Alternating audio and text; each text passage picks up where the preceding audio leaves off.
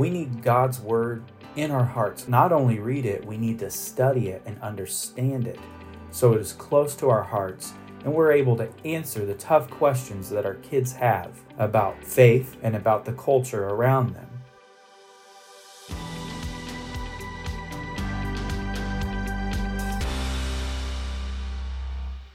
Well, hello and welcome to our second installment of Parenting in a Post Christian Culture, where we're discussing six practical parenting disciplines to help us lead our children well, help them come to faith, to know Christ as their personal Lord and Savior, to stay in the faith, to grow in their faith, and then make disciples. Last week, we learned about the important principle of praying for our family. And today, we're going to look at the principle of studying. And what do we mean by study? We mean studying God's words, His commands, the Bible.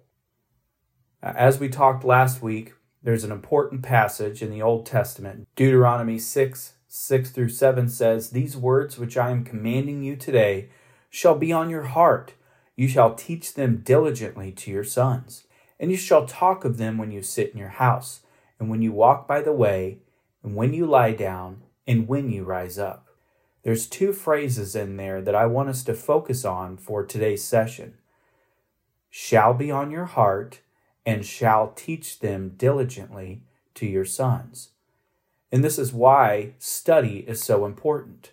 Because if we are commanded by God to teach them diligently to our children, we have to know what the them are. What are the them in that passage?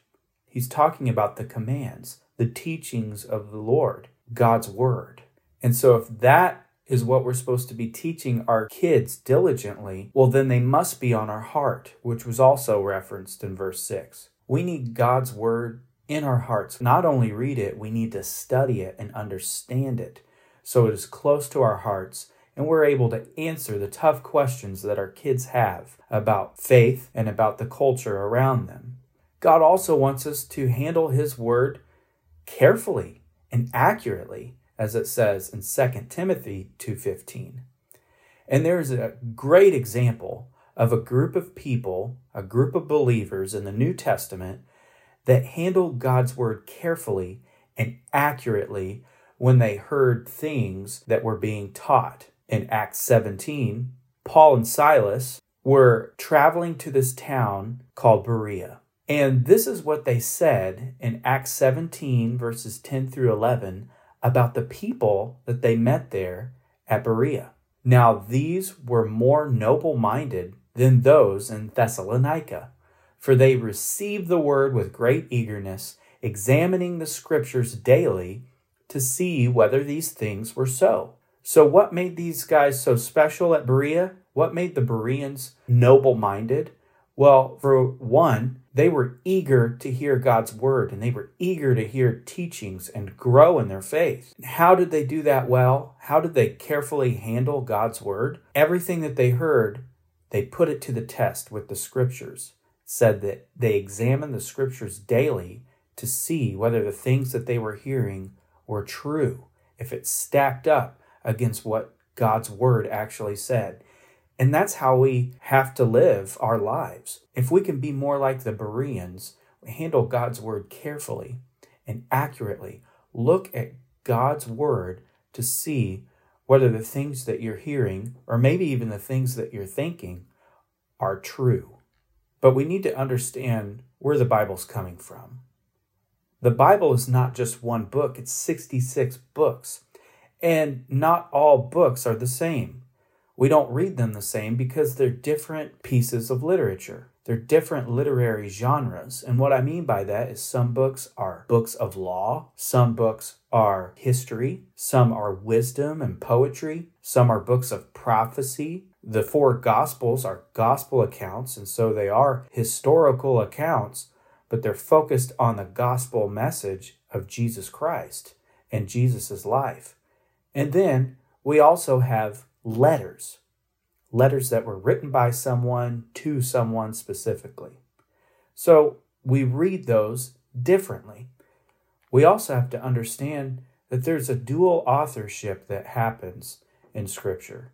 God is the ultimate and divine author. In the Bible in 2 Timothy 3:16 it says that all scripture is inspired by God and some translations say God breathed because that's what the original Greek word means. Theopneustos. Theo coming from theos, God, pneustos meaning spirit or breath.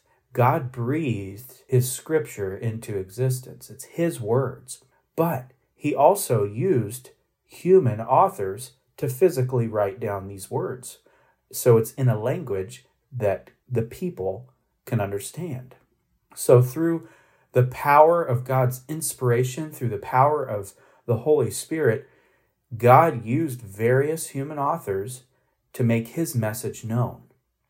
And this happened over a period of 2,000 years, and it was written in three different languages. Most of the Old Testament is written originally in Hebrew, with exception to a few passages and, and some books that are written in Aramaic, and the New Testament is written in Greek. Now, there are common approaches to interpreting the Bible, and many of us, at one time or another, we naturally go to one of these approaches. One approach, the intuitional approach, is I'm going to go off of my intuition. I'm going to go off of what feels right. This is what this passage means to me. And although you could be correct in some situations, that is not a way to interpret Scripture because we should not submit Scripture, God's Word, which has an original intent, we shouldn't subject that to our own emotions and feelings. We could happen to be right in some instances, but there's the chance that we could also be wrong. Another approach that people may use, and I've used this myself, deferring. This is when we may not know what a scripture says, so what does someone else think? Or maybe our first reaction when we come across a passage is to hear what someone else has to say about it. This can be a good thing. We can learn a lot from other people, and there are a lot of smart people out there that do hours and hours of study on a certain topic or, or passage of Scripture. So it's not wrong to defer to someone, but if that's the way we study Scripture every time, we're really looking for someone else's opinion instead of trying to look at Scripture and let God's words shine through. Another approach, and I believe this to be the more proper approach, is the hermeneutical approach. What did the author originally intend? And how do we understand it today? If God's word is timeless and it is our roadmap for life, then the theological principles throughout Scripture should apply for us today as well. Let's go through these six steps of the hermeneutical process. The first step is you need to discover the background of the book. And what I mean by that is to consider the who, what, where, when, and why of the book you are reading. What is the literary style or the genre of the book? If you found a passage that's in Ephesians, well, Ephesians is a letter. That helps you understand that Ephesians is a letter. So there is a writer of the letter, an author, and they're going to be sending that letter to someone else. So you have to discover who is the author, who wrote it, to whom is it written. Do we know the time frame or where it's taking place? You may not know that information up front, but those are questions to consider. So that's all a part of understanding a little bit of the background of the book that you're reading. Step two is make a detailed observation of the text. And I suggest printing out the text or handwriting it out, giving plenty of space. Some people don't like to mark up their Bibles, and that's fine. But on a separate piece of paper, just mark it up and look for specific things in that passage. Look for a repetition of words. Look for words that repeat themselves or phrases that are repeated in the passage. Look for any contrasts in the text. Look for ideas, individuals, or items that are contrasted with each other. Look for differences. You also want to look for comparisons. Look for ideas or individuals or items that are compared with each other. Look for some similarities. You also want to make note if there's a list of anything, take notice of potential cause and effects. There may be, you also want to look out for figures of speech. Look for expressions that convey an image or use words in a sentence other than the literal sense. A big thing to look for is conjunctions, because that will also help us with our next step. Conjunctions are basically words like therefore, and, or but, or for. Conjunctions are used to connect sentences and different thoughts. And so if we see a therefore, we want to know what it's there for. And you also want to pay close attention to the verbs. You want to make note if a verb is past tense, is it present tense, or is it a future tense verb? And we also want to look for imperative verbs. And imperative verbs are verbs that are a command. For example, in the passage that we just read, you shall teach these things. And another important observation to make are to look at the pronouns. I tell you this. Well, who is the I referring to? Step three is look at the immediate context. We can make a lot of observations and we can learn a lot about observing the text in step two. However, we can also miss the bigger picture if we're not considering the verses before or the verses after. So, what do the verses before say?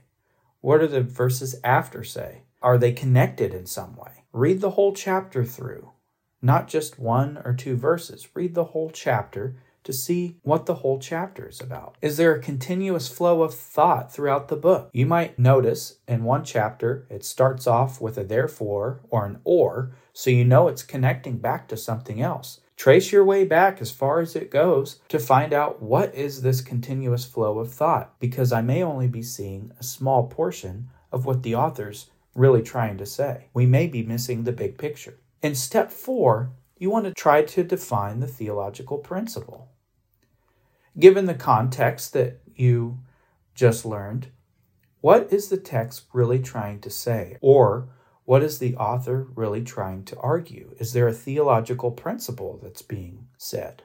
And then you want to consider is that principle is it a timeless principle or is that principle for a specific period of time? Is that principle for everyone or is that principle for a particular person or culture? When you're reading the context or reading the whole chapter and even the whole book, you can usually answer those questions.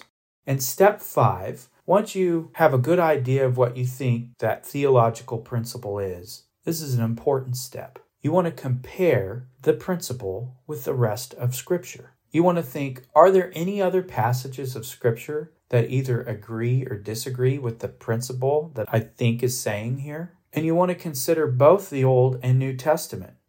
Maybe you're working through a principle that you found in the New Testament.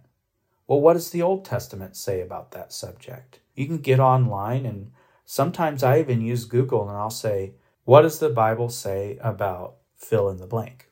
And you can see Old Testament passages and New Testament passages that fit within that. And that's just a helpful to get me started on where else in the Bible is this principle talked about. The final step, step six of the hermeneutical process, is to apply the principle to a situation or issue for today. If you have compared that principle to the rest of Scripture and you can tell the Old Testament and the New Testament, they agree that this is what God is really trying to communicate, then you need to think about well, how do I live this principle out today? What does this mean for me right now in today's context. You can think of probably a specific situation or an issue in which that principle might be applied. So, that is the six step process of the hermeneutical approach.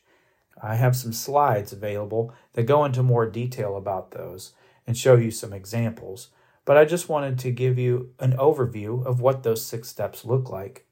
And if you want a practice sheet on how to work through those things, I can provide that for you too. Just send me an email at ryan at ibcbenton.com. I want to leave you with one more note. I did mention before that there are some online and some apps that will help you uh, study the word. And I just want to mention three. They work with whether you're on a tight budget or maybe you want to invest some money. These are some good resources to help you. So the first one is Logos, logos.com. Logos is a Bible software and it's something that you can download um, on your computer or they have an app available as well. They have a free version, a starter kit, that will give you the basic things that you need study Bibles, some commentaries, and even if you want to dive into some of the Greek languages and stuff, they have resources for free. But they also have a lot of resources that you can buy individually or you can buy a package to just grow your personal Bible study library. So I highly recommend Logos Bible software, and you can find that at logos.com. Another helpful tool is BibleStudyTools.com. They also have some free resources. They are available for free, but they also have a plus version that you can pay for where you can get additional tools with their plus subscription. Another resource is the Blue Letter Bible, blueletterbible.org. It's completely free. It has a lot of resources. Many of them are in public domain now, and so they are older resources, but they're still good information.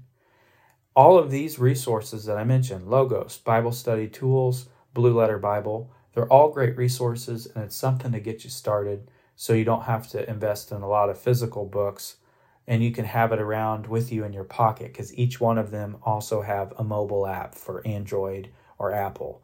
So I want to encourage you to use those. I use logos heavily, but all these other resources are also helpful too. I hope this class has been a helpful resource for you. And I'm praying that as you study God's Word, you will allow Him to speak to your life, to help you grow in your relationship with Him. Because as a parent, it's important that you know God's Word and understand it well so you can teach these things to your kids. God bless you and have a great day. Thank you for joining us for this week's broadcast of Living Love. If this message has impacted you in any way, please let us know. If you would like to contact us, find out more about our church, or if you'd like to support our mission, visit ibcbenton.com. That's ibcbenton.com. Or give us a call at 618 439 3513.